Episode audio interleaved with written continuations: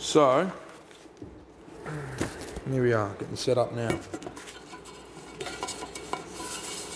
What a full on passage, actually. it's been an incredible passage to look through. Uh, but when Steph and I first read it together, it was a. Um, yeah, it really hit hard. I was like, oh my goodness, there's a lot, there's a lot going on here. There's a lot that Paul is really driving home here in Romans 15, and it's incredible. It's actually really, really encouraging, uh, and we're going to try and explore a little bit of it. Now, uh, if you haven't listened to, and I know I always sort of plug the previous sermons, but it's super important for context. If you haven't listened to Rob's sermon about Romans 14 or even Derek's sermon, it's from two weeks ago, okay? Because last week we kind of did this other, other, other topic last week, but two weeks ago, the sermons, you'll find them on podcasts, I think. Uh, go back and listen because Romans 15 is building on top of those, okay? So, uh, really important to go back and listen to that or even read it for yourself because, uh, yeah, it'll really help set the scene with what we're going through today. Um, yeah, as, as I was looking through it, it, it is quite overwhelming because Paul writes completely like a man who's led by God. It, the, everything that he writes is so rich and complex, and there is such a. It, it's deeply encouraging the way that Paul writes. Um,